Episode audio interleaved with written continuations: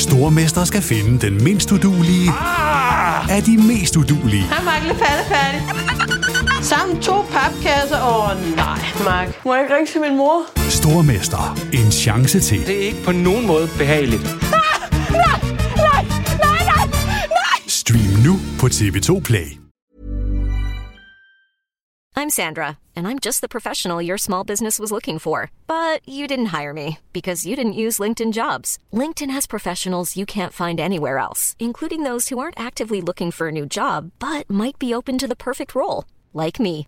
In a given month, over 70% of LinkedIn users don't visit other leading job sites. So if you're not looking on LinkedIn, you'll miss out on great candidates like Sandra. Start hiring professionals like a professional. Post your free job on linkedin.com/people today. There's never been a faster or easier way to start your weight loss journey than with PlushCare.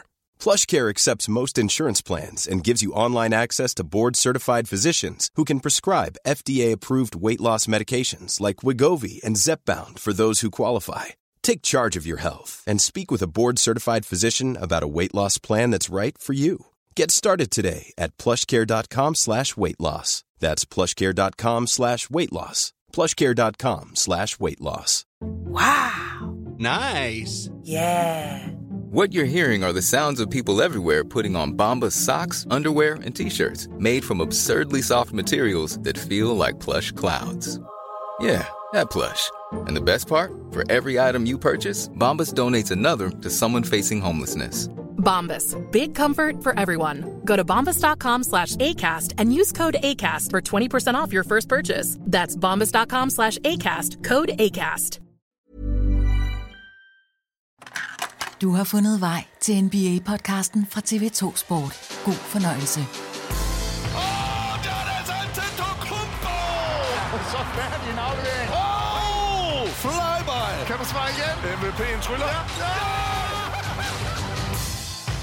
Det er blevet tid til endnu en NBA-podcast fra os på TV2 Sport. Velkommen inden for i dagens afsnit, hvor vi skal se nærmere på ugens nyheder, og derudover have lidt ekstra fokus på de to hold, der har hjemme i storbyen Los Angeles. Mit navn er Christoffer Vestrup, og her i dag, torsdag den 9. november 2023, årsdagen for George Mikans professionelle basketballdebut helt tilbage i 1946. I den anledning, så vil jeg byde velkommen til podcastens helt egen Mr. Basketball, den første store profil her i podcasten TV2's NBA-ekspert Peter Wang. Velkommen til dig, Peter. Tak skal du have, Christoffer. Altid dejligt med sådan en fin intro. Tusind tak. Vi fletter lige lidt Mikan ind her i Ja, starten. det er godt. Spillede altså sin første professionelle kamp på denne dato tilbage i 1946 for Chicago American Gears i NBL-ligaen. En af de to ligaer, der i 1949 blev slået sammen og blev altså NBA-ligaen. Professionel debut 1946 til uh, George Mikan. Tilbage til den aktuelle NBA-liga. Vi har set to og en halv uge af sæsonen 23-24 nu. De 30 NBA-mandskaber har spillet mellem 7 og 9 af de 82 grundspilskampe, så vi er altså allerede en tiende del inde i regular season-delen af sæsonen. Og der var, øh, ja, der var næsten fuld plade på kampprogrammet her i natten, natten til torsdag, Peter. 14 kampe blev der spillet, interessante, tætte topopgør mellem Celtics og 76ers, også mellem Nuggets og Warriors, vi vender lidt tilbage til dem senere. Men vi er de her 7, 8, 9 kampe inde i sæsonen, det er stadig for tidligt at jamen, endelig konkludere noget, men, men, men jeg vil bare gerne høre dig, hvor har du dit primære fokus lige nu, enten på grund af gode tendenser, på grund af dårlige tendenser? Hvor har du dit primære fokus lige nu? Ja, men det er, jeg, jeg synes, det er lidt sjovt at følge med i... Nu skal vi snakke rigtig meget om Clippers i dag, men, men selvfølgelig det her trade, som vi gik og ventede på, som endelig er sket. James Harden er i Los Angeles nu. Hvordan kommer det til at gå? Hvordan går det med de to hold, som det har influen- øh, mest influence, hvad hedder det? Øh, De to hold, det påvirker. Påvirkning. Ja. Ja. Philadelphia, som mister en skal vi kalde dem en stjerne? Jeg ved ikke, hvad vi skal kalde ham. Det kommer vi til. De mister i hvert fald en starter og deres point guard. Normalt er det dårligt, når man mister sin startende point guard og spilleren, der fører NBA i assist per kamp. Og Clippers får tilført ham. Hvad sker der med de to hold? Så der har jeg sådan rimelig meget fokus lige nu. Og så synes jeg, det er mega interessant bare at kigge på top 6 i Western Conference. Fordi vi vidste godt, at det ville blive rigtig, rigtig svært at, at, at komme ind for at have en være, være direkte ind i slutspillet. Og altså, vi ved godt, hvor gode Denver er, og de, jeg synes jo bare, de har sat en fed streg under det. Men alle de andre hold, det er, det er virkelig skægt. Altså, Dallas overrasker. Lige pludselig så er Minnesota et tophold. Golden State, hvad skal vi gøre? Altså, og jeg, jeg synes, det er sjovt øh, i starten af sæsonen, fordi det, det skifter meget, meget hurtigt. Så det er nok der, jeg lige har mit fokus lige nu. Så det er den her lidt, uh, lidt, lidt wonky stilling, og du plejer at sige, at vi skal hen til de her 25 kampe, før vi endelig kan se en nogenlunde sådan blueprint over, hvordan uh, hvad hedder det, styrkeforholdet i både Eastern og Western Conference er. Så det er stadigvæk for tidligt at konkludere noget. Ja, det synes jeg, eller det, det er det, fordi det ved vi, at det er. Øh, men man kan ikke lade være alligevel med at kigge på det og sige, gud, nej, og er Houston, er det virkelig et top 6 hold? Skal vi være der? og det, vi skal jo passe på, og, og jeg er slem til det selv, men altså, man hopper jo i med begge ben hver gang. Fuldstændig, ja. og det er jo ikke ret længe siden, der sad vi og kiggede på San Antonio og tænkte, nej, er de, er de gode? Er det her lige pludselig et hold, der skal i play-in-kampene? Og så får de så får de tæv i tre kampe i streg, ikke? Altså, og er jo... Dårligste forsvar i ligaen. Er du svimmel, hvor fik de hug i nat, altså i New York. Det, det var jo, det var virkelig en... Altså, man har sat sig op til den kamp, og den var jo på National TV i stedet for flere ret store kampe. Og så er det sådan en fesen omgang, og Wemby, han får ikke rigtig gjort det, han skal. Og, altså, det er, det er sjovt, hvor hurtigt det kan skifte, øh, når vi er så tidlig i sæsonen. Vi går videre til vores nyhedsoversigt fra den seneste uge i verdens bedste basketballliga. Og en øh, lille resultat- og stillingsmæssig nyhed er, at vi ikke længere har nogen ubesejret hold eller hold uden sejre i grundspillet. Fordi søndag aften, der kom Memphis Grizzlies endelig på tavlen sådan rent uh, sejrsmæssigt, da de hentede en 112-100 sejr over Portland Trailblazers, og det var Grizzlies første sejr i syv forsøg men der står altså ikke længere et 0 i win column, når man kigger på stillingen i NBA ud for Memphis Grizzlies. Boston Celtics var startet sæsonen 5-0, var det eneste ubesejret hold tilbage, indtil de mødte Minnesota Timberwolves her natten til tirsdag. Timberwolves vandt 114-109. På hjemmebane gav altså Celtics sæsonens første nederlag Timberwolves. I øvrigt det eneste hold, der har vundet over både Celtics og Denver Nuggets i den her sæson, er kommet rigtig godt for land, Peter. Du snakkede om, om, øh, om top i Western Conference. Der kan man ikke komme udenom Minnesota Timberwolves. 5-2 er de startet efter nattens sejr over New Orleans Pelicans. Anthony Edwards har ligget i top 10 på topscore-listen, er lige præcis glædet ned på 11. pladsen her i dag øh, to store skalpe her tidligt i sæsonen, altså over Celtics, over Nuggets, og så en, jeg har kaldt det ren opvisning her i nat mod et decimeret Pelicans hold 122-101, og Timberwolves indtager altså en tredje plads i Western Conference her i dag. De spiller godt, de har fået en god start. Hatten af for det. Ja, men det, det, er, det er dejligt at se. Altså en, en four-game winning streak er de på lige nu. Men de har også spillet fem af deres syv kampe på hjemmebane, og de fem kampe har de vundet, så alt er ikke rosenrødt i Minnesota. Øh, uh, Carl Anthony Towns altså, det spiller jo faktisk rimelig ringe og løber rundt, og jeg, jeg synes, han, øh, han har lidt overtaget Luka Doncic med at slå ud med armene hele tiden og, og være, jeg synes, han er meget irriterende at se på som spiller lige nu. Og jeg, jeg skal ikke... Øh, jeg skal ikke sige, at han er traded, men, men det er i hvert fald helt sikkert, at alle hold holder øje med udviklingen her, fordi jeg ved ikke, om, om man tror på, at det her hold i slutspillet kan spille med Towns og Rudy Gobert som i øvrigt har hævet sit niveau igen. Er du svimmel, han spiller godt lige nu. Jeg skulle lige til at sige, når du har Anthony Edwards på det niveau, han er lige nu, og du har Rudy Gobert, der faktisk ligner den gode gamle Rudy Gobert, så er der måske også en mand til overs, som kan veksles til nogle rigtig gode brikker. Jamen altså, han, uh, Towns har ikke imponeret. Altså, han er jo, han er jo ikke engang, hvis man skal være sådan lidt hård, så er han ikke engang den næstbedste center. altså, man, man kan sige, at Nars Reed har spillet bedre, end, end Rudy Gobert har gjort, og så kan man vælge at hvad, hvad, skal, hvad skal vi gøre med Gobert? Altså en meget forsvarsorienteret center, som griber lopafleveringer. Men han er i det mindste, du ved, hvad du får fra Rudy Gobert. Du er ikke i tvivl. Du er jo hele tiden ude, af, ude, af, ude af synk med, med Towns. Altså hans skudprocenter er så dårlige, at vi... Altså han skyder 23 procent på træerne. Jeg skulle lige slå det op her. Han skyder næsten 6 træer per, per kamp. Den selvudnævnte bedste big man shooter of all time. Altså han er bare en rigtig ringe shooter lige nu man kan også vende rundt og sige, dybt, dybt imponerende, at Minnesota vinder de her kampe, når ikke engang Carl Anthony Towns har ramt sit niveau endnu. Fordi historisk set, så er han offensivt, er han virkelig, virkelig dygtig. Men i denne sæson, han har bare ikke præsteret indtil videre, og, og det er som om, at det påvirker ham i hans måde at agere på på banen. Jeg synes, han er meget irriterende at se på. Men holdet, det fungerer, og der er ingen tvivl nu. Hvis der var tvivl, så er den væk nu. Anthony Edwards er fremtiden for det her hold. Han er 22 år gammel og ligner altså ligner en fremtidig mange gange All-NBA-spiller. Han er, han er den spiller, man går til til sidst, og han kan skabe sit eget skud, fordi han er super atletisk, mega stærk og, og har trepointskuddet. Og når han rammer det, så ved jeg ikke, hvordan i alverden man skal dække ham op. Og det har han gjort i den her sæson. Altså han skyder 47 procent på træerne. Der er også nogle det, øh, vilde forsvarssekvenser mod Boston Celtics i den her sejr han, tidligere ugen. Jamen altså han er måske, nu skal man passe på, at han er i hvert fald en af de klart bedste on-ball forsvarsspillere. Altså hvis du kommer som guard, forward, center, øh, jeg er ligeglad. Den, der står og dribler med bolden, så er det ham, man ikke har lyst til at have på sig.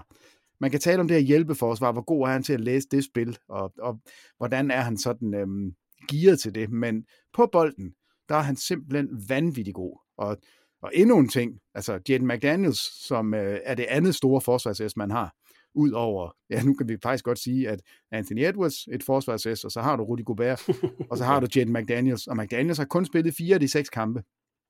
Så, så der, er, der er rigtig gode ting. Towns rammer ikke en skid.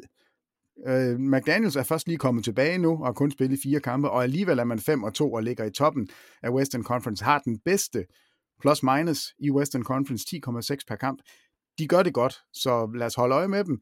Vi er The jury is out. Vi ved ikke, om de virker endnu, men, men de laver lidt det, jeg tror, vi forventede, de ville gøre allerede sidste år, hvor jeg sagde, at de kunne ikke undgå at score halv, eller at vinde 50 kampe. Det er mere det, de viser i år. De, de er et år senere på den end, det, eller også er vi bare sådan nogle øh, Nostradamuser. Ja, vi er simpelthen over for tidligt i alle vores forudsigelser. Lige præcis. Ja. Det, det bliver vores nye mulligan. Vi sagde det jo for et år siden. Så gå tilbage og hør podcasten for et år siden, der skal nok øh, være nogle sandheder. ja, lige præcis. Og de var altså i kamp mod New Orleans Pelicans en nat, der... Øh, ja, de skal bare ikke have det nemt, må vi sige. De kom ind til sæsonen med skader på spillere som Jose Alvarado, Trey Murphy III, og nu er startende point guard CJ McCollum også blevet skadet. En, en kollapset lunge, tror jeg det hedder på dansk. Det er anden gang i karrieren, at McCollum oplever den her type skader. Sidste gang, der sad han altså ude i 6 uger for Pelicans. Det vigtigste er selvfølgelig helbredet. Nu må vi se, hvordan og hvornår McCollum kan blive øh, spilleklar igen. Øh, super ærgerligt for McCollum, Peter ærgerligt for Pelicans, der jo ellers havde fået en, en, en fin start på sæsonen, på trods af de her store skadesproblemer. De startede 4-1, nu er de 4-4. Simon Williamson var ikke med i nat på grund af personal reasons. De skal ikke have det nemt, Pelicans. Det tror jeg bare er, er overskriften. Ja, men det er, det er jo selvfølgelig altid, når man taler om punkterede lunger, så, så er det jo ikke, det er jo ikke super fedt. Øhm, heldigvis er det, vi, vi ved, at han har prøvet det før, og han, og han ved, hvad det er, og det går jo over igen det er ikke sådan en career-ending injury, vi, vi taler om, men, men føj, altså. Øh, og jeg kan jo supplere. Jeg har jo, som en af de få, nej, jeg ved ikke, hvor mange, der har prøvet. Jeg har også prøvet at punktere, punktere lungen, øh, og det er, det er mærkeligt. Det, det føles helt vildt underligt, fordi det gør bare mega ondt, og du kan ikke trække vejret dybt, og, men så vokser det sammen igen. Så det, er, det, det lyder faktisk ikke rart. Jamen, det er ikke rart. Og ej, det, det er jeg simpelthen nødt til lige at dele med dig så, og så alle andre også. Øhm, det er ofte noget, der sker for meget høje og meget tynde, og ofte postbud. Fik jeg at vide. og den, Hvad CJ McCollum laver i sin fritid? Det er jeg jo også lidt spændt på. Altså, altså min, da jeg punkterede lungen, så var det ved at cykle alt for hurtigt op ad en bakke på cykel. Altså, øh, det giver sig selv. Og da jeg så talte med lægen om det, så sagde han, jamen det var ofte noget, de så ved meget høje og meget tynde postbud. det er Postbuddet fra Pelicans. Han har sikkert grinet, da jeg gik igen. Når tænkte, hvis han tror på den, så er han simpelthen for dum. Men, øhm, men sådan er det. Så CJ McCollum og jeg, vi deler, vi deler lidt. Super ærgerligt fra New Orleans Pelicans, og det er desværre et, øh, et tema her tidligt i sæsonen. De første skader har snedet sig ind og har allerede påvirket flere resultater. Vi har set Sacramento Kings tabe back-to-back kampe til Houston Rockets i en periode, hvor man er uden Darren Fox for eksempel. Fox er ude med en ankelskade, der heldigvis ikke skulle være helt vildt alvorligt, men holder altså All-NBA-spilleren ude for tiden. Phoenix Suns må undvære Devin Booker i, øh, eller har måttet undvære Devin Booker i fem af deres første syv kampe, sidder ud med en lægskade. Suns er blot 4-4 her i starten af sæsonen, og generelt er Western Conference bare hårdt ramt her to og en halv uge ind i sæsonen. De forsvarende mestre for dem Nuggets er uden Jamal Murray, der har en baglårsskade, eller fik en baglårsskade her i weekenden. Cheftræner Mike Malone siger, at Murrays skade ikke er en en eller to kamps skade. Der går desværre lidt før vi ser ham 3 til fire uger af den seneste melding for øh, Jamal Murray. Los Angeles Clippers center Mason Plumlee har beskadiget ledbånd i det venstre knæ, meldes ud indefinitely. Måtte hjælpes for banen her i mandags, hvor Clippers tabte på udebane til New York Knicks. Robert Williams III, der kom til Portland Trailblazers før sæsonen, skal opereres i knæet og meldes jamen i bedste fald ude i to til tre måneder. Det kan også blive resten af sæsonen, afhængigt af operationens størrelse. Minnesota Timberwolves backup guard Jordan McLaughlin har forstået ledbåndet i knæet, meldes i første omgang ud i en måned, og så har vi også hørt, at Anthony Davis har problemer med hoften, måtte udgå fra mandagens opgør mellem Lakers og Miami Heat her i nat. Øh, der meldte Eastern Conference sig ind i de her kedelige skadesnyheder. Cam Thomas fra Brooklyn Nets og Tyler Hero fra Miami Heat måtte begge udgå med ankelskader. Så en, en masse super ærgerlige skadesnyheder fra de seneste øh, dage, desværre. Altså det er bare fra den seneste uge. Det er desværre en del af gamet, men altså noget, der har fyldt alt for meget i den seneste uge, må vi bare sige. Øh, lad os vente til noget mere positivt, Peter. Nemlig, at det ser ud som om, de der Philadelphia 76ers, de er landet på benene, efter man sendte James Harden væk her i sidste uge. De var 5-1 før nattens opgør mod Boston Celtics. De har ikke haft det sværeste kampprogram, det skal vi sige, men de slog Celtics i nat, har vundet seks kampe i træk, sidder på førstepladsen i Eastern Conference. Den forsvarende MVP, Jordan Embiid, spiller rigtig godt. Han har måske fundet, genfundet det her, kan vi kalde ham et elite sidekick, Tyrese Maxey. 25 point, 7 assists per kamp snitter han. Han skyder 50% 40% bag trepointslinjen, 90% fra straffekastlinjen. Øh, du snakkede selv om, du var interesseret i at se den her nye konstellation. Vi skal snakke om klipper senere. Men hvor meget 76ers har du set, siden Harden røg ud, og ja, Robert Covington, Nicolas Batum, Marcus Morris Senior, og KJ Martin kom til. Hvordan ser Philadelphia 76ers ud? Altså resultaterne øh, taler for sig selv. De ligger nummer 1 i Eastern Conference, men de spiller også godt. Jamen, de spiller jo markant anderledes, og de spiller jo langt federe, end de gjorde med Harden. Øh, de vandt også, også deres kampe sidste år. De vandt med Harden. De var meget tæt på at, at gå hele vejen med Harden. Nu ser vi, uden Harden og det, man har fået tilbage, Nick Batum og, og Covington, spiller faktisk, øh, de spiller minutter lige nu, og nu ved jeg ikke, om du så kampen i nat, men altså, Nick Batum er jo, jeg ved ikke, hvordan han gør det, men han er jo på et tidspunkt op og lige knalde fingeren ind i pladen, og så øh, går den ud af led, og så står han og, og, og vifter med den, og kameraet zoomer ind på den, så ser man bare sådan en finger, som er helt knækket rundt på den forkerte led. Så går han ud i omklædningsrummet og kommer tilbage med, med en, øh, hvad hedder sådan en, en skinne, og så fortsætter han med at spille. Altså, der, oven på de rygter, der var om, at han nu ville indstille karrieren, fordi han ikke ville flytte familien fra øst, nej, fra vestkysten til østkysten, hvilket i øvrigt viste sig at være jeg ved ikke, hvem der havde fundet på det, men jeg, jeg bed der på den og tænkte, hold nu op, altså ikke, det, det var da ikke så godt. Jamen, han, har, han har jo tidligere været lidt, han, som du vil sige, utilbens, når han, han har været utilbens. Da han var i Charlotte, der var der ikke ret meget sjov over, over Nick Batum. Men det, de har fået nu, de har fået en masse bevægelse, de har fået en, et, et langt bedre hierarki på holdet, fordi James Harden, om man kan lide ham eller ej, han scorer mange point, han serverer bolden for de andre, men han stopper også spillet, og han holder bolden, og, og det hele nu kalder han sig selv for at være et, et system. Han kan ikke spille i et system, fordi han er et system. I am the system. Og det er jo faktisk rigtigt nok. Han er et system. Og, og hvis ikke... Det var han i hvert fald i Houston Rockets og, og, Altså nu, nu griner vi lidt af ham, men han var jo en, en force, da spillet øh, var centreret omkring ham. I jamen Houston. det er derfor, jeg siger, at de vandt jo også kampe sidste år, så vi skal ikke, vi skal ikke sammenligne det på den måde at sige, nu taber de, fordi han, han er der eller ikke er der, eller nu vinder de. Fordi det er egentlig det samme. De vinder kampene, men spillet er markant anderledes. Der er langt mere bevægelse.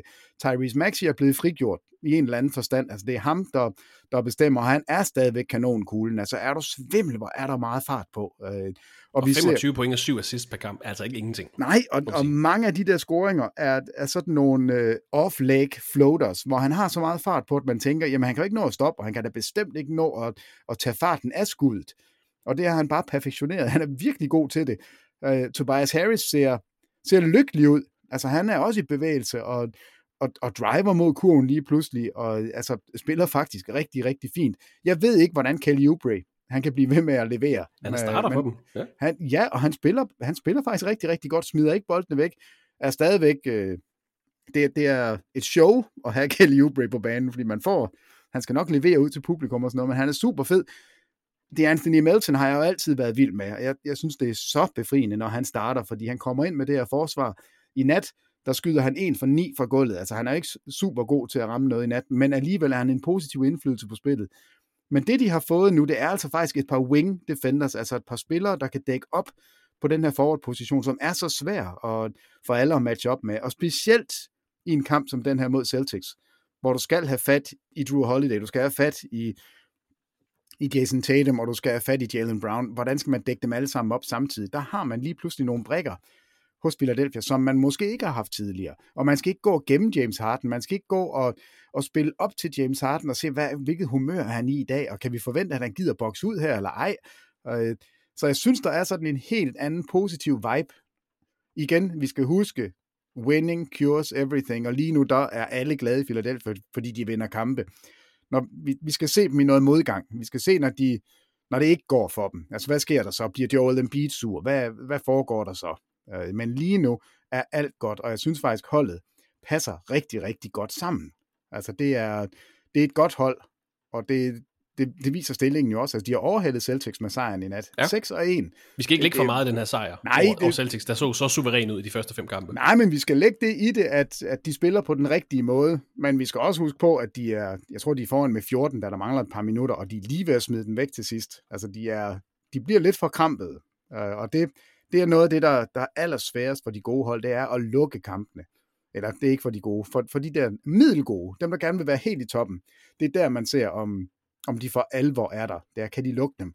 Og Philadelphia var lige ved at snuble. Nu lykkedes det, de får sejren hjem, og alt er godt. Men jeg synes, det er et fedt hold at se lige nu. Det er langt sjovere at se dem, end de var sidste år. Vi må øh, evaluere lidt mere på dem, når vi kommer lidt længere ind i sæsonen, Peter, men, men nu, nu, nu tillod jeg mig at kalde Tyrese Maxey for et elite sidekick, og det er jo i den, i den snak, når man øh, skal prøve at skabe et mesterskabshold, så skal du have en superstjerne.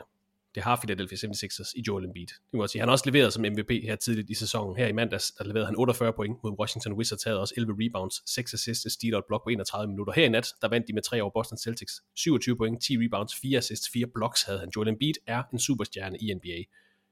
Er Tyrese Maxey et elite sidekick? Fordi der er ingen tvivl om, at Philadelphia 76ers har øh, den tredje ingrediens, når man skal bygge et mesterskabshold, nemlig en masse rollespillere, der kender deres roller og kan levere. Jamen altså, det er han. Og, og jeg tror da, han er, han er en af de der spillere, vi forventer bliver All-Star i år.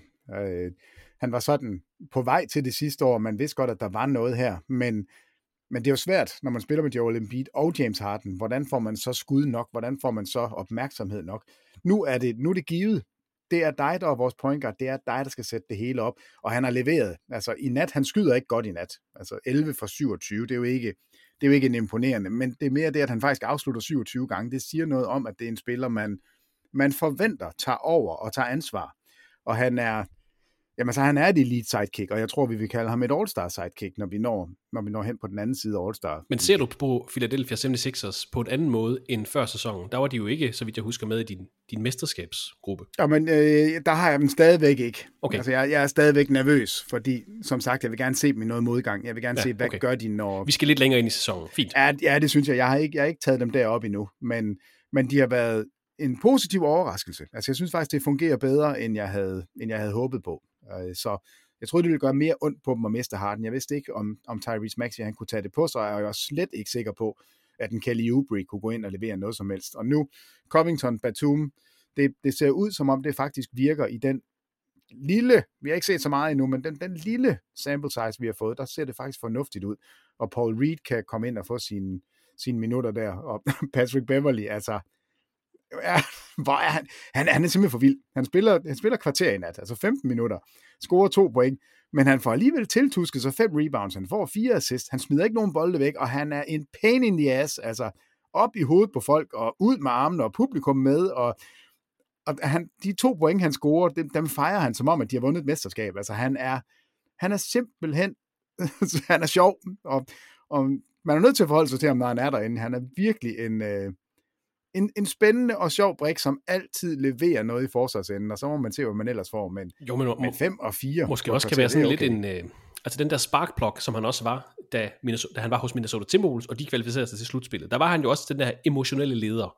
Øh, Philadelphia har jo kvalificeret sig til slutspillet uden ham, men måske kan han altså, skabe en eller anden vildskab fra bænken, skabe en tro på det, være, og det, det lyder øh, måske lidt dumt at snakke om, når det er Patrick Beverly, som har et, et lidt øh, øh, blakket ry for at være lidt loko, men han, måske kan han være den her vokale leder, som man måske ikke ellers har. Jamen altså, han er i hvert fald en, du ved går for os. Hvis der bliver et eller andet, så er Patrick Beverly, øh, han er med. Øh, så, så han er sådan en holdspiller, og det er jo typisk, at alle de hader på ham, når de spiller imod ham, fordi de synes, han er så irriterende.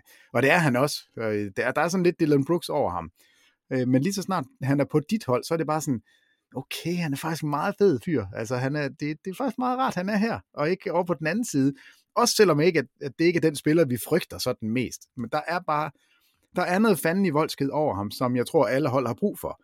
Og det, der, er, der, der kan han bidrage med det i hvert fald. Men altså en uh, stærk start fra Philadelphia 76ers, så her tidligt i sæsonen, der er Joel Embiid topscorer i grundspillet med 31,7 point per kamp, ligger altså til lige nu at være liga-topscorer for tredje sæson i træk. Rigtig flot start for den forsvarende MVP. Her nat, der fik vi også Phoenix Suns debuten til Bradley Beal, der spillede 24 minutter og leverede 13 point i Suns overtidssejr på udebane over Chicago Bulls. Han har altså endelig fået sin debut for Arizona-mandskabet. James Harden blev buet i Barclays Center i nat. Victor Wembanyama blev kaldt overrated af Knicks-fansen i Madison Square Garden, og Giannis Antetokounmpo blev smidt ud af opgøret mellem Bucks og Pistons, efter han modtog to tekniske fejl. Den anden for at tårnte, altså Stewart efter et voldsomt hey, dunk. Er, er vi nødt til at stoppe der? Jamen, jeg skulle til at sige, Peter, endnu en vild nat. Øh, er der andre nuancer fra nat? Eller nyheder jeg synes, det der dunk. Altså, er det, det den, er, den, er der oppe hvor, med de dårligste ejections nogensinde? Altså, han får sin anden tekniske fejl midt i tredje kvartal. Han dunker på Isaiah Stewart, kigger meget, meget kort vej på ham, og så kigger den anden vej og ser lidt bisk ud. Han ser bisk ud, og det må han åbenbart. Jamen, jeg, jeg synes, det er helt latterligt. Jeg synes, det er fuldstændig latterligt. Og, og jeg så nogen refereret til, at, at dommeren, der, der giver ham den anden tekniske, altså Scott Twatski, øh, også var den dommer, som gav hans bror Thanasis en teknisk sidste sæson, hvor der var et eller andet. Altså, det er som om, at, at han er sur på øh, Antetokounmpo-brødrene.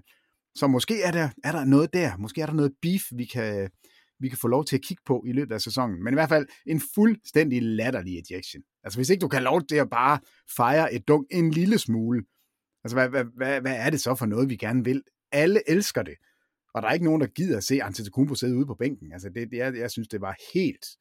Det var fuldstændig forfejlet. Men øhm, so be it. De vandt alligevel. Andre ting øh, fra i nat eller ugen, Peter, vi skal med, inden vi øh, skal se lidt nærmere på de to Los Angeles hold. Mm, nej, det, det synes jeg ikke. Altså, det, det, der... det var jo en vild nat med to overtidskampe, og ja, altså... meget, meget tæt opgør. Topopgør mellem Denver Nuggets og Golden State Warriors. Ja, altså, jeg, jeg synes jo, der var nogle, nogle rigtig fede kampe. Altså, nu vinder Phoenix den her, og Phoenix, hvad, hvad skal vi sige om dem? Altså, vi har dem jo alle sammen som et hold, der kan vinde det hele. Men vi har jo ikke set dem endnu. Så derfor ja, er det... Booker har spillet to kampe. Bradley Beal har lige fået debut. Ja, så, så derfor er det sådan lidt... Øh, det er lidt, lidt svært at gøre sig klog på dem, og det er lidt svært at sidde og tale om og sige, jamen jeg kan se det og det, og det er rigtig godt. Men en ting, jeg, jeg bare må sige, altså de gamle spillere i ligaen, de leverer. Altså Kevin Durant er den eneste, som har været der hver eneste gang for Phoenix. Det er ham, der bærer holdet. Der er ikke noget piv, og han, han er stadigvæk en fuldstændig fantastisk scorer. Og, og også i nat, der putter han jo også bare alt ind på det her stat sheet. 25 point, 7 rebounds, 9 assists, 2 steals, 1 block. Så har han også lige 6 turnovers. Den, den var selvfølgelig ikke så god. Men, men Phoenix har vi ikke noget. Vi, vi kan ikke forholde os til dem lige nu. Men han spiller. LeBron James har ikke siddet ude endnu. Han spiller. Chris Paul kommer ind. Han spiller. Altså, jeg elsker, at det er de gamle nisser, som alle troede skulle ud og, og sidde ude hver anden dag, fordi nu skal vi passe på, at de har kræfter til slutspillet. Og det er ikke dem. Altså, det er alle de andre, der er nogle, ja, der er nogle nisser, der, der ikke kan og ikke vil og ikke må. Så, så det synes jeg bare er, det har i hvert fald været forfriskende her i starten af sæsonen, at det er de gamle, som bærer rigtig meget hos nogle af holdene. Ikke overraskende, Denver Nuggets helt til top i Western Conference 8-1 efter natten sejr over Golden State Warriors. De, de ruller videre selv uden Jamal Murray. Jamen, det, det, det er så vildt. Altså, det er, Nikola Jokic, synes jeg, bliver ved med at fortælle os alle sammen, at jamen, jeg er den bedste. Og jeg, jeg ved godt, at jeg ikke skal sige noget, og jeg er egentlig mest tilfreds med ikke at få noget som helst opmærksomhed. Men lige så snart vi kommer ind på gulvet, og bolden den ryger i luften, de 48 minutter, der er det mig, der bestemmer og det er mit hold, der vinder. Og der er ikke ret meget, jeg kan gøre ved det. Altså, jeg, jeg, jeg synes, diskussionen er... Jeg synes faktisk, det er fjollet lige nu at snakke om andre spillere end Nikola Jokic. Og jeg ved godt, der er mange, der siger, um, Jason Tatum, det er jo, han skal jo være MVP, fordi han er vanvittig god. Og hvad med Luka Doncic? Og uh, Antetokounmpo er god. Altså, Embiid leverer. Jeg synes, Jokic med længder lige nu viser, at han er den bedste. Og det er Denver-mandskab. Du tager en... Ja, han har faktisk heller ikke været All-Star endnu, Jamal Murray, men øh, kommer nok også ind. Altså, jeg, jeg tror også, at han bliver All-Star i år. Men du tager den startende point guard væk fra et vindende mandskab, altså de forsvarende mestre, og det ser ikke ud som om, at der sker noget som helst. Reggie Jackson er lige pludselig øh, en, en dygtig point guard, fordi han spiller sammen med Nikola Jokic. Altså han er, føj, var han god. Altså det, det, er, det er rystende. Og vi kommer tilbage til ham, fordi vi har fået noget på, på X, nogen der spørger om noget, som jeg har dykket lidt ned i, og der dukker Jokic selvfølgelig også op, men den, den, den venter vi lige lidt med. Han er god. Og så en, øh, en kuriositet, Peter, Hanat. Vi havde en, øh, en overtidskamp, da Sacramento Kings vandt 121-118 over Portland Trailblazers. En, øh, en lille sjov ting, jeg godt, øh, vi godt lige kan nævne, inden vi går hopper videre til nogle øh, hold i Los Angeles. Vi så øh, Skylar Mays komme ind fra bænken for Portland Trail Blazers, leverer 18 point, 11 assist. Vi så Malik Monk komme fra Kingsbænken, leverer 23 point, 10 assist for bænken. Der er kun én gang tidligere i historien, at to ikke-startere har scoret minimum 18 point og haft 10 assist i den samme kamp. Hvis du kan gætte det her, Peter, så får du verdens største julegave hvad, hvad skal jeg gætte? En kamp, hvor to spillere kommer fra bænken? Hvor to ikke starter, altså to bænkspillere kommer ind og leverer minimum 18 point og 10 assist i den samme kamp. Altså for det samme hold, eller bare den samme kamp? Samme kamp. altså, så du vil simpelthen have, at jeg skal sige, Lakers mod Bucks i 1988. Hvis du kan, det er to spillere, du kender. Det er to, det er to Hall of Famer, der har gjort det i 1996. øh, øh, nej, det, det, det vil være fuldstændig åndssvært at gætte på. Tim, Tim Hardaway Ja. og Magic Johnson kom fra bænkene og leverede over 18 point og 10 assist. Det, det gjorde Skylar Mays og Malik Monk altså i den her Så du siger Portland simpelthen, Trailblazers. at Skylar Kings. Skylar Mays er den nye Magic Johnson. Er det det, du sidder og Fuld, siger? jamen, det er det, jeg siger. Altså, det, det, er Tom, øh, det er Tom Haberstroh, der har exet øh, det her. Han skriver også, at øh, Mace og Monk skal til Hall of Fame med det samme. Det nu. altså Monk, det var for øvrigt hans, hans career high i nat med de 10 assists. Det, det synes jeg var, var okay. Han har været god. Altså, de mangler jo også Darren Fox, så der er, der er jo nogen, der er nødt til at tage over. Men det er en lidt vaklende start, Sacramento har haft. Men igen, skader betyder noget. Men okay, så vi har en ny Magic Johnson i ligaen. Det var dejligt. Fra ugens nyheder, lidt kuriositeter og til lidt status på de to NBA-hold, der har hjemme i Los Angeles. Det er afledt af en mail, som vi har fået fra Thomas Kols, der skriver, Jeg savner lidt fokus på LA-klubberne og deres manglende skråstreg udblivende succes, måske et emne til fremtiden. Det fokus tager vi simpelthen i dag, og vi tager den lige et hold ad gangen. Først, Peter, Los Angeles Clippers. Jeg synes, vi skal starte med at fokusere på nuet. De traded for James Harden her i sidste uge, der har spillet med i to kampe for holdet indtil videre. Først i et nederlag til New York Knicks her i mandags, og så her i nat, hvor Clippers tabte 93-100 på udebane til Brooklyn Nets. Ikke den ønskede sådan resultatmæssige start for James Harden hos Clippers. Hvad har du set fra Clippers i sæsonen indtil videre, og hvordan står de bedre eller værre i forhold til forventningerne før sæsonen, nu hvor de har fået James Harden ind? Jamen, altså, det, øhm, da sæsonen startede, der, der sad vi jo faktisk og ventede på, hvornår kommer James Harden?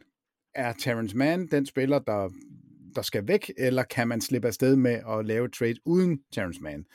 Og så gik der jo ikke så længe alligevel. Øh, så de startede jo sådan lidt uvist, men spillede faktisk okay. Altså, de spillede faktisk øh, godt til at begynde med.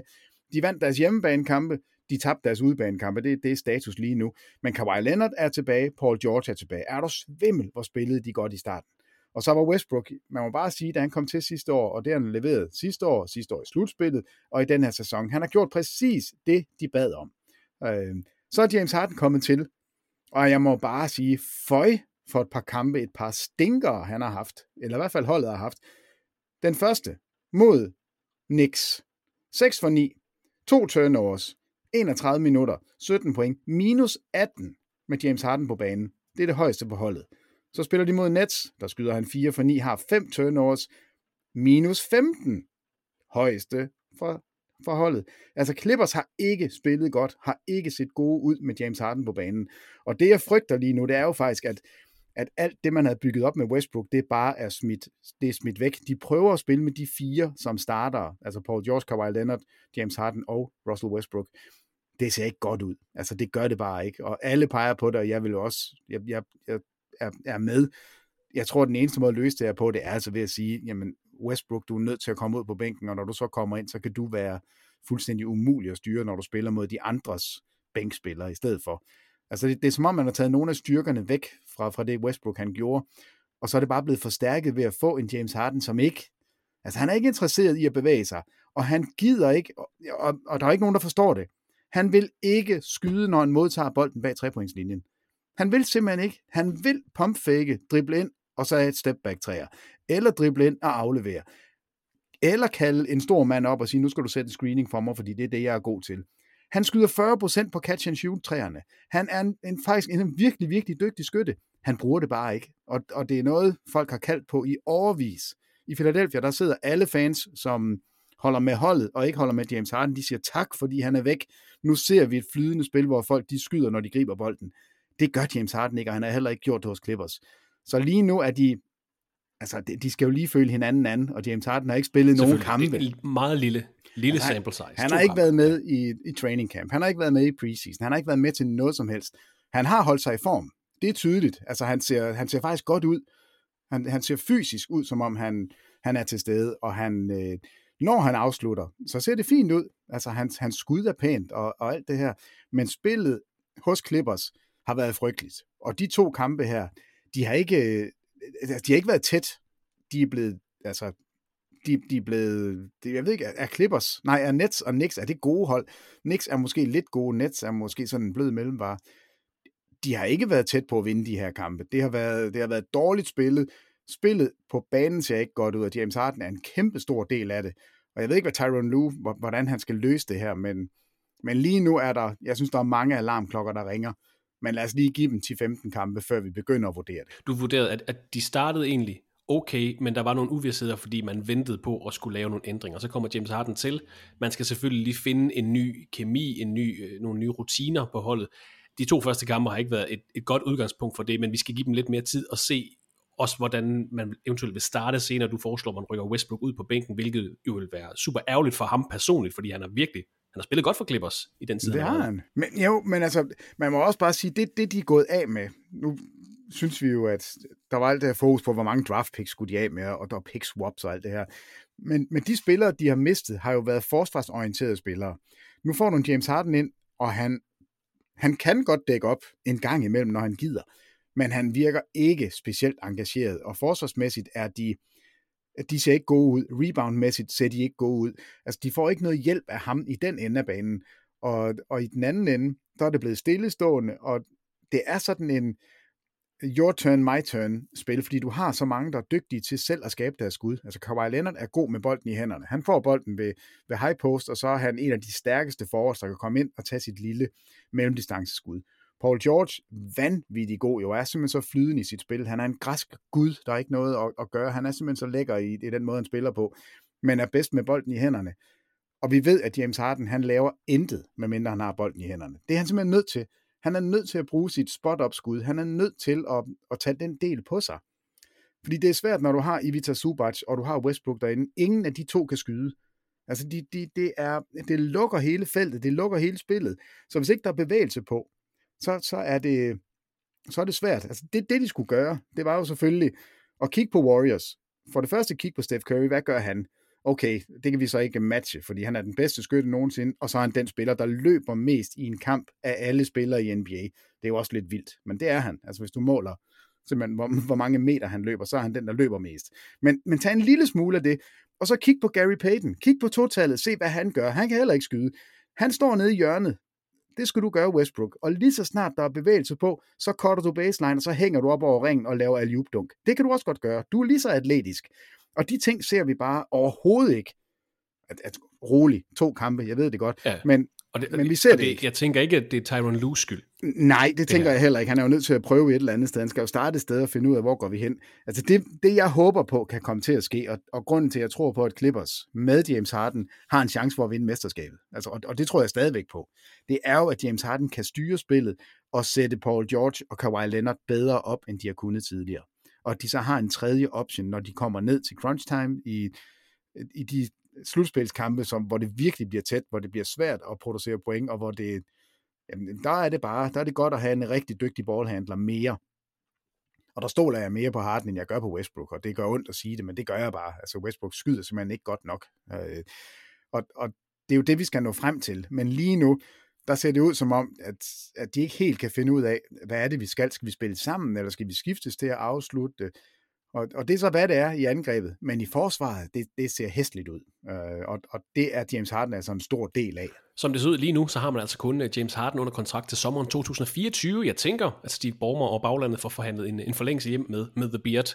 Men der venter altså noget arbejde for dem, fordi øh, Paul George, Kawhi Leonard kan altså begge blive free agents her til sommer. De har begge player options til næste sæson, men det er altså op til dem selv, om de vil blive et ekstra år, eller de vil, bl- eller de vil blive free agents efter den her sæson. Og afhængigt af, hvordan den her sæson forløber, så altså det, det kan potentielt blive et ekstremt fesen punktum for det her potentielle tophold, hvis deres stjerner alle sammen forlader holdet til sommer. Og nu vender vi tilbage til Thomas Kolds input. Thomas han skriver, det som jeg synes mangler lidt fokus på, er, at Clippers med duen Leonard George ikke har kastet mere end en enkelt conference finals af sig. Mål over fire sæsoner med Kawhi Leonard Paul George har det vel ganske enkelt ikke været godt nok. Forventningerne var vel større, og Clippers var vel både som klub og for de enkelte profiler under stort pres for at lave et resultat i den her sæson. Øh, han skriver så derudover, meget kunne tyde på, at det heller ikke bliver i år med duoen Leonard George. Presset er formodet ikke mindre nu med tilførselen af Harden, men på papiret ser det naturligvis noget lettere ud. Men alle må vel være enige om, at Clippers nu skal nå langt i slutspillet, rigtig langt for at indfri forventningerne. Peter, vi har set fire sæsoner med Paul George og Kawhi Leonard som øh, stammen på holdet. Her er resultaterne. 49-23 record, anden plads i Western Conference, anden runde af slutspillet, hvor man tabte 3-4 til Denver Nuggets. 47-25 records, en fjerde plads i Western Conference, når til Western Conference Finals, hvor man taber 2-4 til Phoenix Suns. 42-40 record, 9. plads i Western Conference, misser slutspillet, og så sidste år 44-38 record, 5. plads i Western Conference, taber i første runde af slutspillet 1-4 til Phoenix Suns. Der er naturligvis nogle skader, der spiller ind i de her resultater. Overordnet set, med Paul George, Kawhi Leonard, de når til en Western Conference Final som det bedste resultat. Er det godkendt? Nej, det er der ej. Øh, på ingen måde.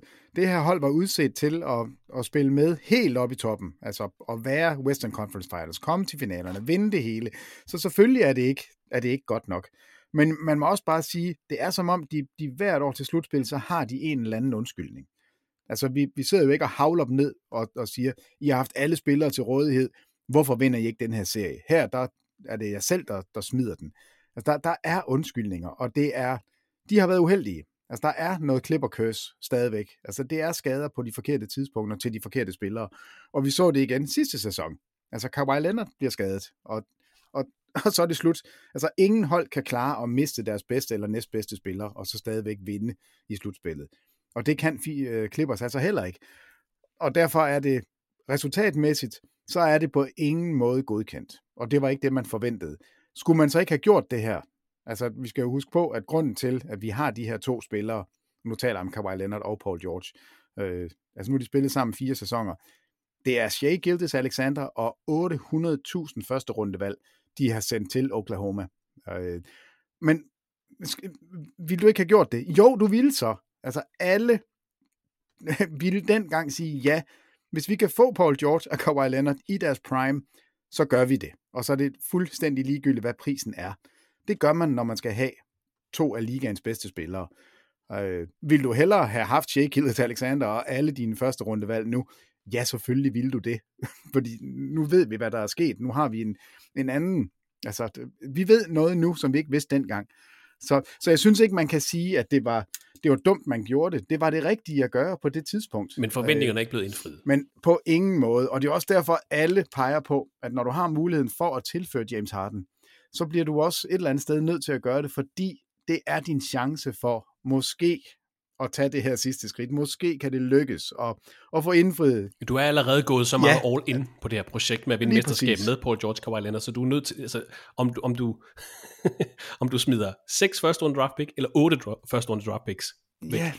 Er et, et eller andet sted irrelevant. Et eller andet sted, ja, det er det. Og, og det, der, der er fordelen for Clippers, det er jo selvfølgelig, at de har en ejer, som er den rigeste ejer i NBA, hvor, hvor penge, det betyder ingenting. Det er kun et spørgsmål om, hvordan i alverden kan jeg få, få spillerne passet ind under de lønregler, der er. Så der er, altså jeg, jeg ser ikke sådan nogle gigantiske røde lamper i forhold til, at både Paul George, Kawhi Leonard og James Harden alle sammen smutter til sommer, og så, så er Clippers, så står de tilbage med ingenting. Det tror jeg ikke kommer til at ske. Altså, de er, de er alle tre, de kommer fra Los Angeles, de vil gerne spille i Los Angeles, de vil bestemt gerne Altså spillere er ligesom alle andre mennesker. De vil gerne have et fedt omklædningsrum.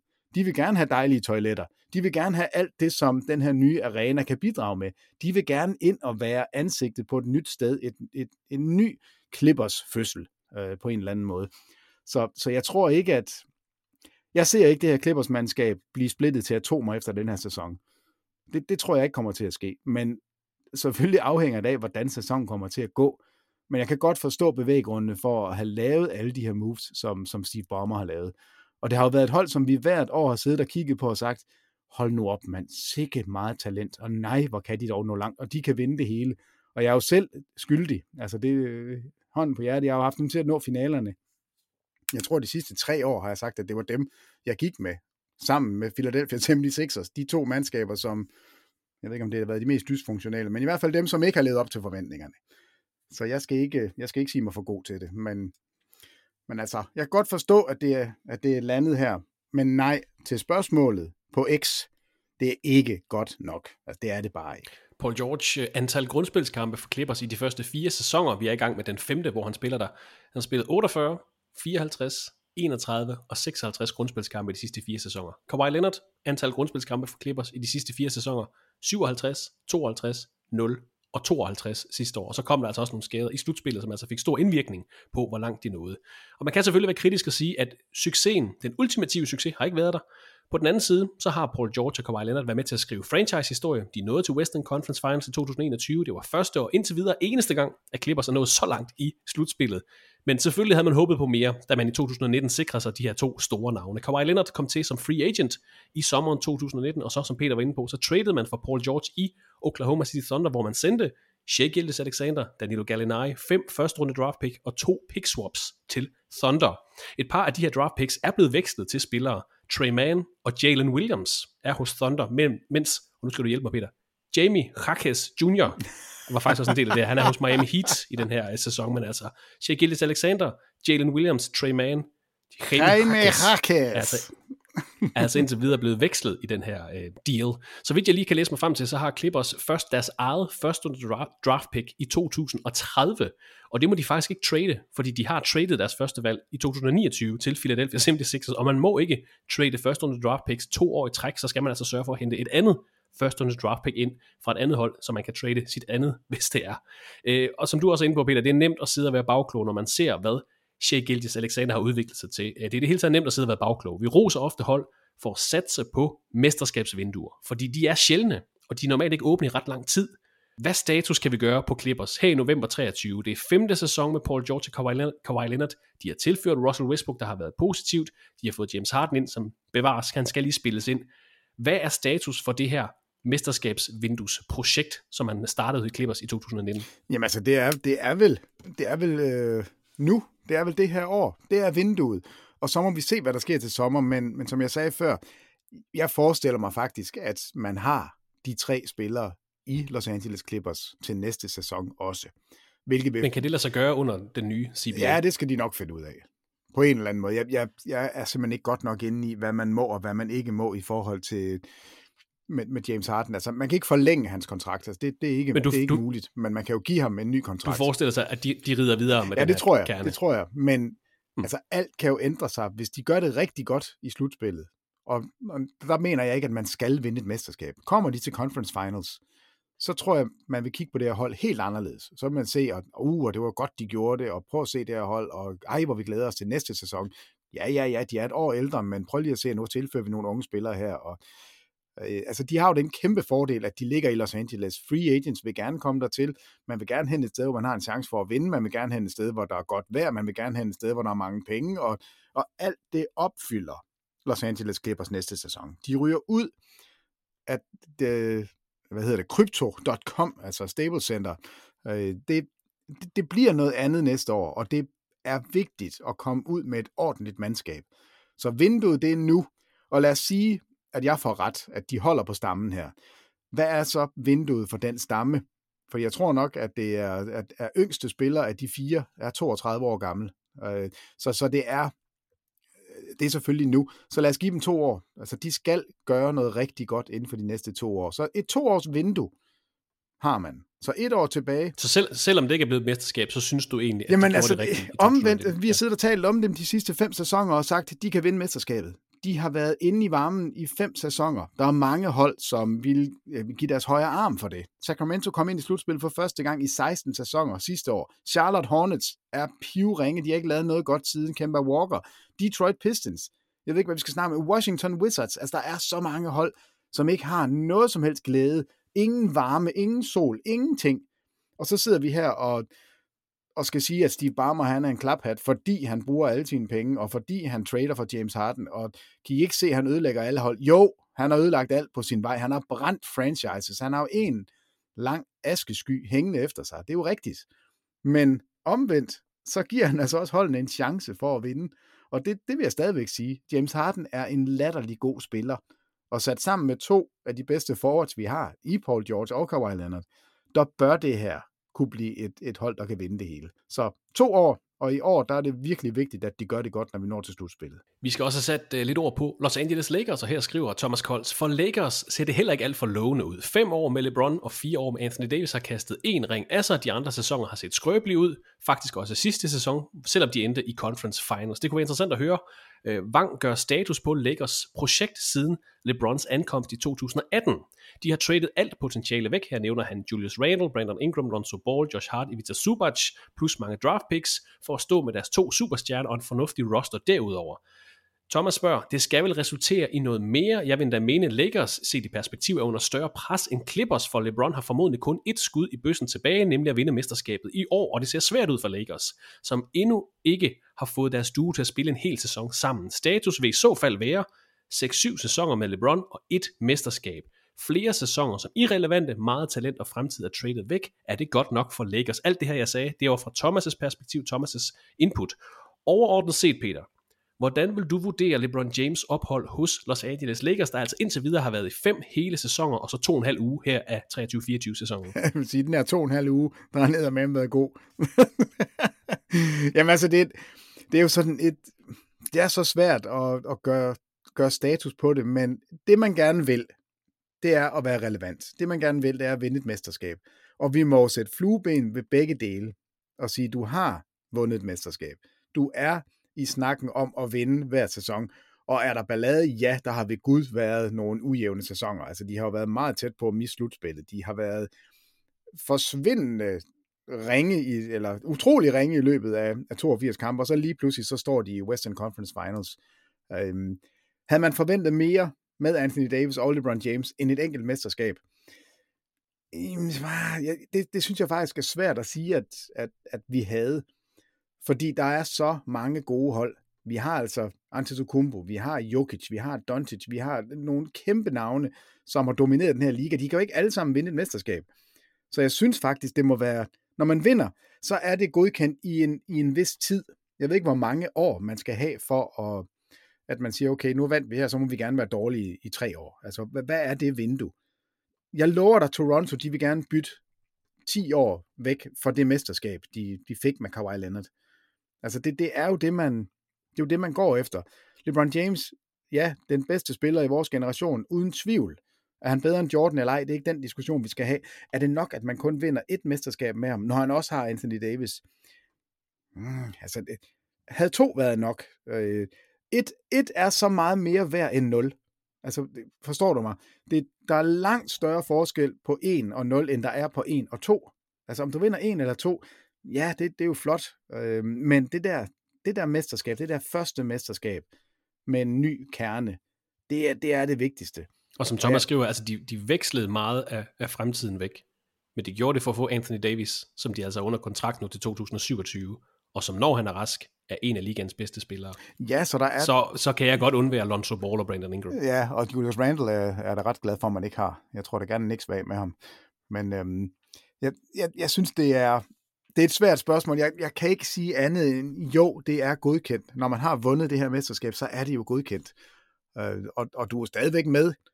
De er stadigvæk i The Big Seven. Der er jo syv hold, der kan vinde i år, Kristoffer. Og lægger sig et af dem.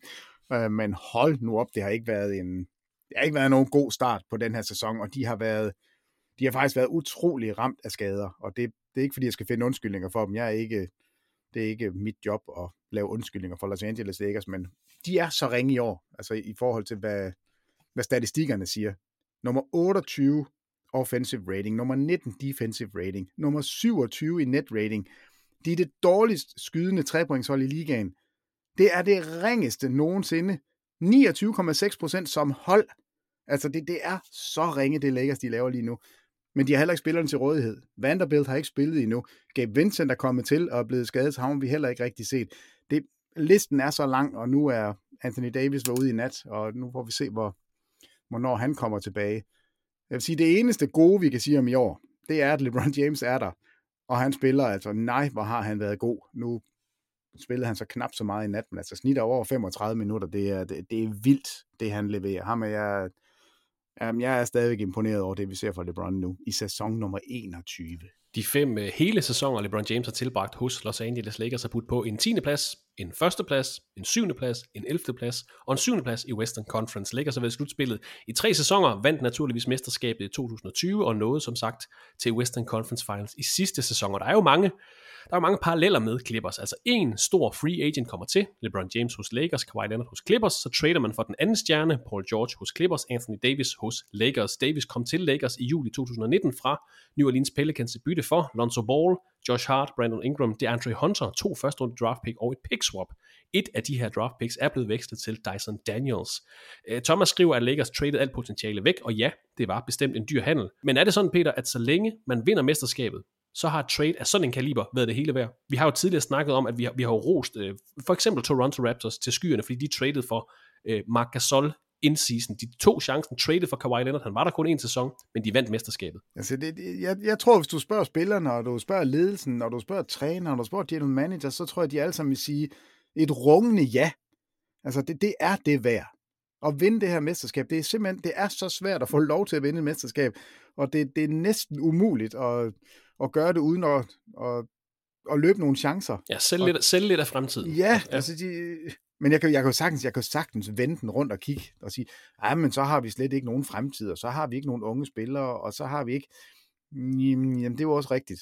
Men at vinde et mesterskab, og altså det, det, det udvisker bare næsten alt dårligt om, og det tror jeg også, man, man synes hos Lakers. Det har været undervældende, hvis man ser samlet over, hvor mange sejre, og hvor langt de nåede i slutspillet og alt det her. Men vi vandt mesterskabet. Jo, men altså siden, siden Anthony Davis kom til, har ham og LeBron spillet fire hele sæsoner sammen. De har vundet et mesterskab, og de har været i Western Conference Finals. Det er vel mere end, godkendt, mere end godkendt, Det er i hvert fald godkendt. Jeg ved ikke, om det er mere end godkendt, men, men altså, det, det hele, det hænger bare på det der mesterskab. Altså, vi fangede Celtics. Øh, LeBron gjorde det.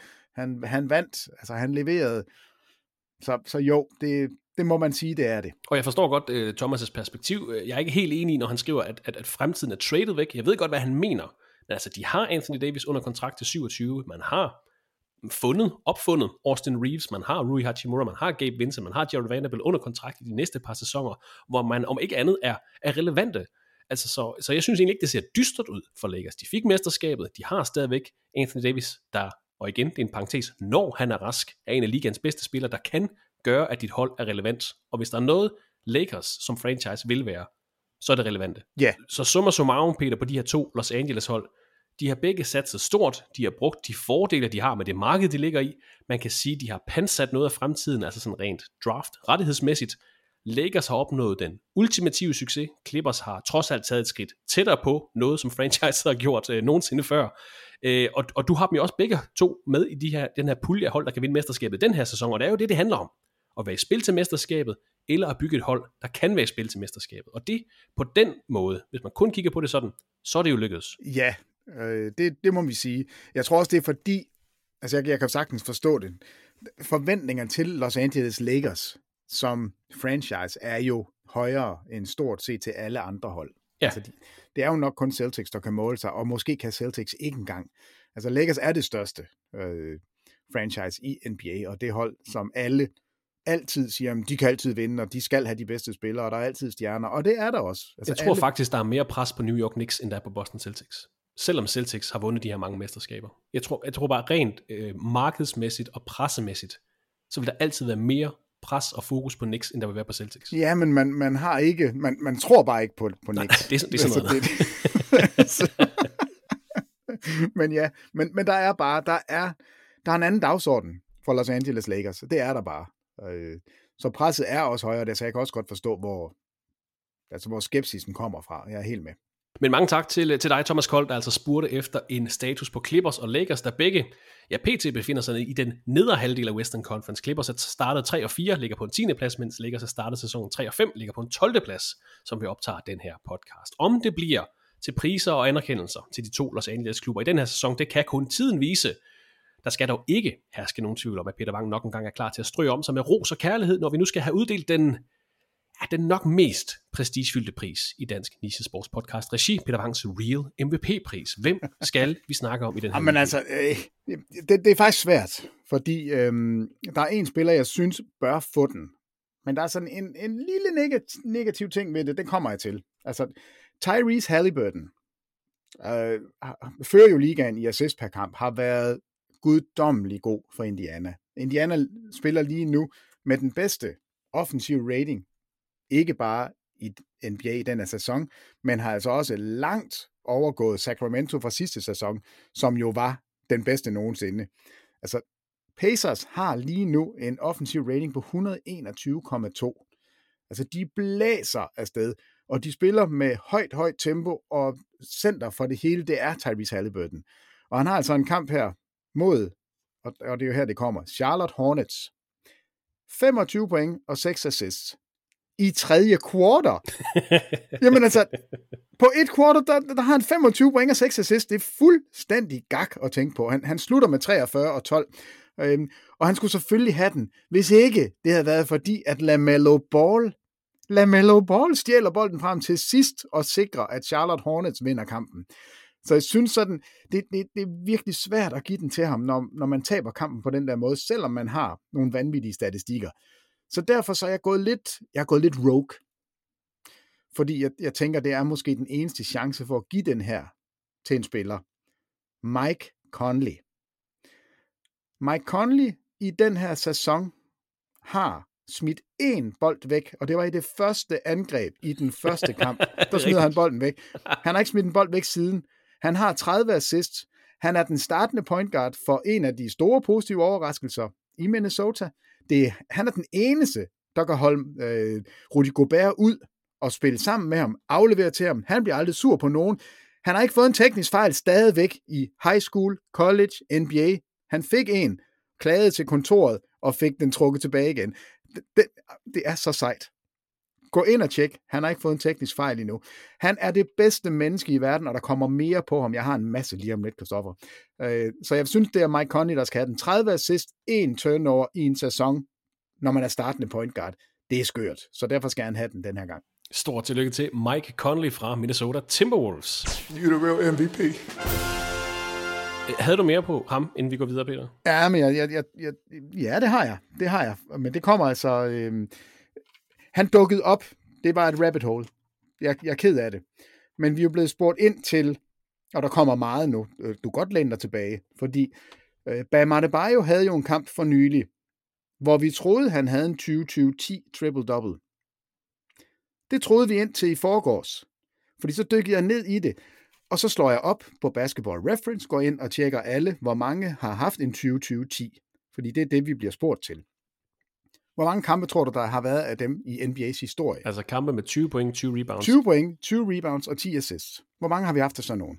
Slag på tasken. 60. Ja, det er meget godt gættet. Der var 101 for to dage Ja, siden. lidt flere. Så var jeg inde og dobbelttjekke i går. Så var tallet 100. Så jeg bare, hvad sker der? Så har det kunne hjælpe med Bam Adebayos, der er blevet slettet. Hvis du kigger på statistikkerne på ESPN, så står han stadigvæk i boxscoren til at have 20 rebounds. Kigger du på NBA.com og kigger du på Basketball Reference, så står han til både 19 og 18 rebounds. Så den findes altså ikke længere. Så han kan ikke få ros for at have en 2020 triple-double. Du kan selv gå ind og dobbelttjekke det bagefter. Men så kom jeg jo til at kigge på de her triple-doubles og tænke, okay, hvem, hvem er det så egentlig, der har lavet mange af dem? Og ikke overraskende, så dukker Will Chamberlain op. Han har 40 af de 100. Altså, han er bare ligeglad. Han, han har Af de her 20-20-10 20-20-10 triple-doubles. Der har Will Chamberlain. Skal det, skal det være med assist, eller må det også godt være med? Nej, det, det var kun med assist, fordi det var den, øh, som Bam Adebayo havde, og det var derfor, vi kiggede på den. Øh, nummer to på listen, endnu en gang, der dukker han op, og ej, altså, hvor er det synd, men Elgin Baylor, en spiller, vi aldrig taler nok om, han har 10 af dem. Oscar Robertson har 8 af dem. Og så begynder det at blive sjovt, fordi af nuværende spillere, Nikola Jokic har 4, og Luka Doncic har 2. Spændende nok, Kareem har 2. Og så kommer der et navn op. Maurice Stokes. Og, og der er flere, der måske kender navnet, men altså han har fem af de her triple doubles. Og Maurice Stokes er jo måske mest kendt for den her Jack Twyman Maurice Stokes Award, som går til den bedste holdkammerat. Og det er jo en fuld, og det er jo der, jeg begyndte at græde. Altså, fordi jeg sad og læste op på den igen. Øhm, for jeg har faktisk aldrig dykket ned i Maurice Stokes og kigget på hans karriere, og jeg har faktisk heller ikke kigge på Jack Twyman. Jeg, jeg har bare kendt de to. Historien er, at Maurice Stokes i den sidste kamp, kunne hjælp med, i den sidste kamp øh, i sæsonen, der falder han, slår hovedet, øh, er øh, bevidstløs, men vågner op igen. De flyver hjem, eller jeg ved faktisk ikke engang, om de kører i hestevogn, for det var tilbage i slut 50'erne. Men i hvert fald så tager de hjem efter kampen. De skal spille slutspil. Efter første kamp i slutspillet, der bliver han dårlig og besvimer, kommer på hospitalet og har simpelthen fået en, øh, altså en hjerneblødning og, og, er, og bliver lam fra halsen og ned. Øhm, og så bliver han, så bliver han passet. Og, og, og til historien, altså Maurice Stokes er sort, og på det her tidspunkt, der kan sorte spillere på NBA-hold, kan ikke sove på de samme hoteller, de kan stadigvæk ikke spise på restauranter i byen. Det er fuldstændig hæsligt, og der er så meget racisme, at man tror, det er løgn. Øh, Jack Twyman er hvid og spiller sammen med Stokes, og de to er kommet ind i NBA samtidig i 1955. Øh, og han siger simpelthen, det kan jeg ikke leve med. Nej, jeg bliver helt, jeg bliver helt berørt af nu, jeg sidder og taler om det. Altså han går simpelthen ind og, øh, og bruger sin tid på at hjælpe Maurice Stokes, besøger ham på hospitalet, er sammen med ham hele tiden. På det tidspunkt har de fleste NBA-spillere, de tjener jo ikke penge. Det gjorde Stokes heller ikke. Han når at tjene 8.000 dollars, tror jeg nok, i hele karrieren. Øh, og der har Jack Twyman har et job som forsikringssælger ved siden af, og han bruger rigtig meget af sin tid på at tjene penge nok til at betale for, at Maurice Stokes kan være på hospitalet og betale, betale for hans lægeregninger. Altså en helt vanvittig historie, som man, og derfor indfører man tilbage i 2013, der laver man den her award, øh, Twyman Stokes Awarden øh, som Mike Conley selvfølgelig har fået, og det er jo derfor... Der var linket. Jeg sad og tænkte, han har i hvert fald fået den. Øh, det har altså han Teammate nemlig. of the year, hvis man kan kalde det sådan. Men dykker man ned i Maurice Stokes, så når han faktisk kun at spille tre sæsoner. Han var tossegod. Altså han blev taget som nummer to i draften i 1955, efter den spiller, vi alle sammen kender, Dick Ricketts, som blev taget som nummer et. Som spil- Richard Ricketts. Dick Ricketts, han når at spille tre sæsoner. Så stopper han, så går han over og spiller Major League Baseball, hvor han er pitcher. det synes jeg var meget fedt. Men, men Stokes, han, han spiller altså kun tre sæsoner. Han er All-NBA-spiller i alle tre sæsoner. Han er All-Star i alle tre sæsoner. Han er Rookie of the Year. Ej, det er en tabstjerne. Hold da op. Jamen, det er helt vildt. Det er helt vildt. Han har den triple-double med flest rebounds, altså 26 point, 38 rebounds og 12 assists. Han har en PER for, øh, for karrieren på 20,9. Han er vanvittig god, og folk, der sådan taler om ham efterfølgende, siger, jamen han var bedre end Elgin Baylor. Altså det her var en spiller, som, som ville have været helt oppe i, altså blandt de absolut bedste, når simpelthen kun at spille tre sæsoner, og er tossegod. 202 kampe bliver det til. Han har 11 triple-doubles i de to kampe. Man måler ikke blocks og steals på det her tidspunkt, så derfor så, så har vi ikke de statistikker. Men han sætter simpelthen ikke en fod forkert overhovedet i sin NBA-karriere. Tre gange All-NBA på tre sæsoner. Jeps, og kommer, og Rookie of the Year. Hold er også kommet ind i Hall of Fame, og det tror jeg selvfølgelig har noget at gøre med, at man, man anerkender, hvad, hvad han kunne være blevet til. Øh, men så troede jeg jo, okay, men så er Jack Twyman, han er nok sådan en, en fesen spiller. Øh, nej, Jack Twyman er så også Hall of Famer, og er også en spiller, der den, den første spiller siden Wilt, sammen, eller sammen med Wilt, den første spiller, der snit over 30 point i en sæson. Altså, det, det er to stjerne gode spillere, der mødes i et, et fællesskab omkring, øh, omkring den her sygdom, eller hvad, hvad skal vi kalde det, det her uheld. Øh, og, og jeg synes bare, at den historie, den er, den er simpelthen så vild, så i, og det synes NBA jo også. De venter jo så alt for længe, men altså i 12-13 sæsonen, der indførte de den her nye award, hvor man, hvor man kan blive årets holdkammerat. Og nu får du bare navnene på dem, der har været det. Fordi det er nemlig også lidt sjovt. John T. Billups var den første. Shane Battier, Tim Duncan, Vince Carter, Dirk Nowitzki, Jamal Crawford, og så kommer Mike Conley. Og så de sidste fire sæsoner. Det er lidt pudsigt nemlig. Drew Holiday, Damian Lillard, Drew Holiday og Drew Holiday.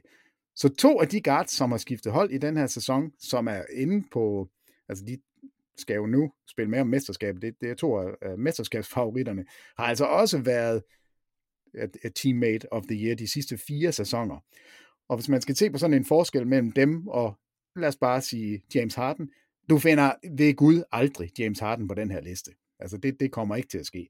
Så det er klasse NBA-folk, der er her. Og historien med, med Jack Twyman og Stokes, den, den er simpelthen så vanvittig. Øh, det, det, er, det er hjerteskærende at læse om. Øh, de er så begge to gået bort desværre. Maurice Stokes, han døde som 34-årig, tror jeg det var, 34 eller 36 årig af, af hjertestop. Øhm, og Jack Twyman blev 78, tror jeg det var. Så det, det er, men en, en, en helt vild historie, som, som jeg, altså jeg kender jo godt historien, men har jo ikke, jeg har ikke dykket mere ned i den. At jeg, jeg var faktisk ikke klar over, over det her Maurice Stokes, altså hvor god han har været fra 55 til 59, der dominerer han simpelthen NBA, og er altså en af de bedste rebounder, og en af de bedste spillere overhovedet. Jeg ved ikke, hvor mange, der er kommet ind direkte og har været på tre All-NBA-hold. Øh, Nej, det sad jeg også og tænkte på. Så vinder sæsoner. Rookie of the Year, og så tre. Der skal nok være nogen. Ja, det, det er der sikkert, men altså hold nu op en, øh, en vanvittig, en vanvittig historie med ham. Så det er bare for at sige, at øh, der er nogle gamle spillere derude, som man skal huske på. Og jeg tror, altså, jeg vil snart have min produktion af, af t-shirts med navne på NBA-relaterede folk, som, som man ikke må glemme. Og det er helt sikkert, når jeg laver den, så bliver Maurice Stokes, han, øh, han får i hvert fald sin, sin, sin t-shirt. Det, det er der slet ikke nogen tvivl om. Og bliver altså mindet med den her årlige Twyman Stokes Award, som uh, ugens Real MVP Mike Conti altså har modtaget tidligere. En, uh, en klump i halsen, en tår i øjet og et lille historisk vingesus fra det... uh, Peter Wang. Peter, nu skal jeg trække os lidt længere ned på et uh, andet niveau, fordi tak. vi skal, tak skal du have. vi skal også have lidt fokus på uh, ja, de knap så prangende præstationer af slagsen. Her i podcasten, udover Real MVP, så har vi jo en anden pris, der også skal gives ud. Uh, desværre for alle involverede. Ugens Jaden Ivey Award lidt underligt at have en award med ham, Peter, fordi der er jo lidt, der er lidt kur på tråden med ham i Detroit. Ja. Det ved jeg ikke, om du har dykket ja, ned i. Ja, altså han er jo... Hans, han starter ikke, hvilket er mærkeligt. Hans minutter er blevet halveret, det er også mærkeligt. Og nu rejser han ikke med holdet. Det var også mærkeligt, men han er vist bare syg lige nu. Så, så vi, vi forventer, at han kommer tilbage lige om lidt, og, og forhåbentlig så vågner de op i Detroit og finder ud af, at han skal starte, fordi så god er han altså, tror jeg. Men øh, lad os nu se. Men ugens Jaden Ivey Award gives hver uge til en undervældende præstation og opkald efter den spiller, der i sidste sæsons grundspil havde den lavest samlede plus-minus Jaden Ivey fra Detroit Pistons. Og der var faktisk nogle, øh, nogle gode kandidater her i nat. Øh, Peyton Pritchard har ikke scoret for Boston Celtics i de sidste tre kampe. Peter Wangs ven, det Anthony Melton, var 1 for 9 i nat.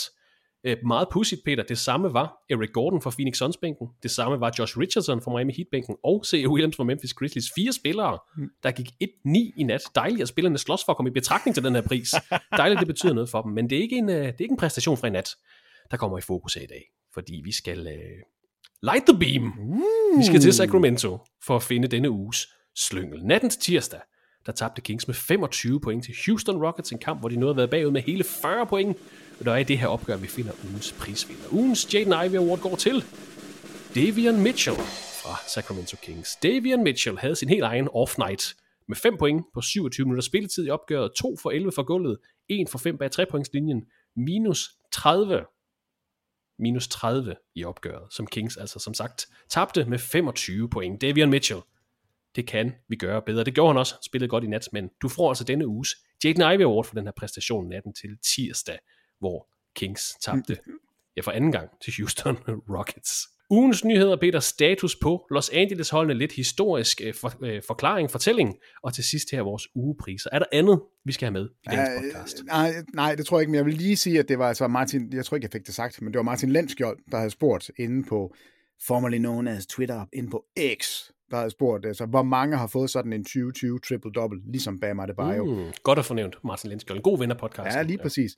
Dem er der altså 100 af. Der var 101 indtil både .com og .reference. De bare nikset. De, de, jamen altså, det, det undrer mig faktisk lidt, at der ikke... Øh, jeg, jeg har ikke kunne finde noget på skrift omkring, jeg har googlet det og skrevet, hvorfor har Bam Adebayo kun 19 rebounds? Og jeg har skrevet det på engelsk, og der er ikke dukket noget op, men altså, den er simpelthen forsvundet af historiebøgerne, så der er kun 100, og Bam Adebayo har ikke nogen af dem. Vi, uh, vi skriver til Adam. Ja, det gør vi. Adam, der er altså ved at være en liste, men uh, det er Where fint. is uh, Adebayo's uh, 20th rebound, I, I, I, have you misplaced one rebound?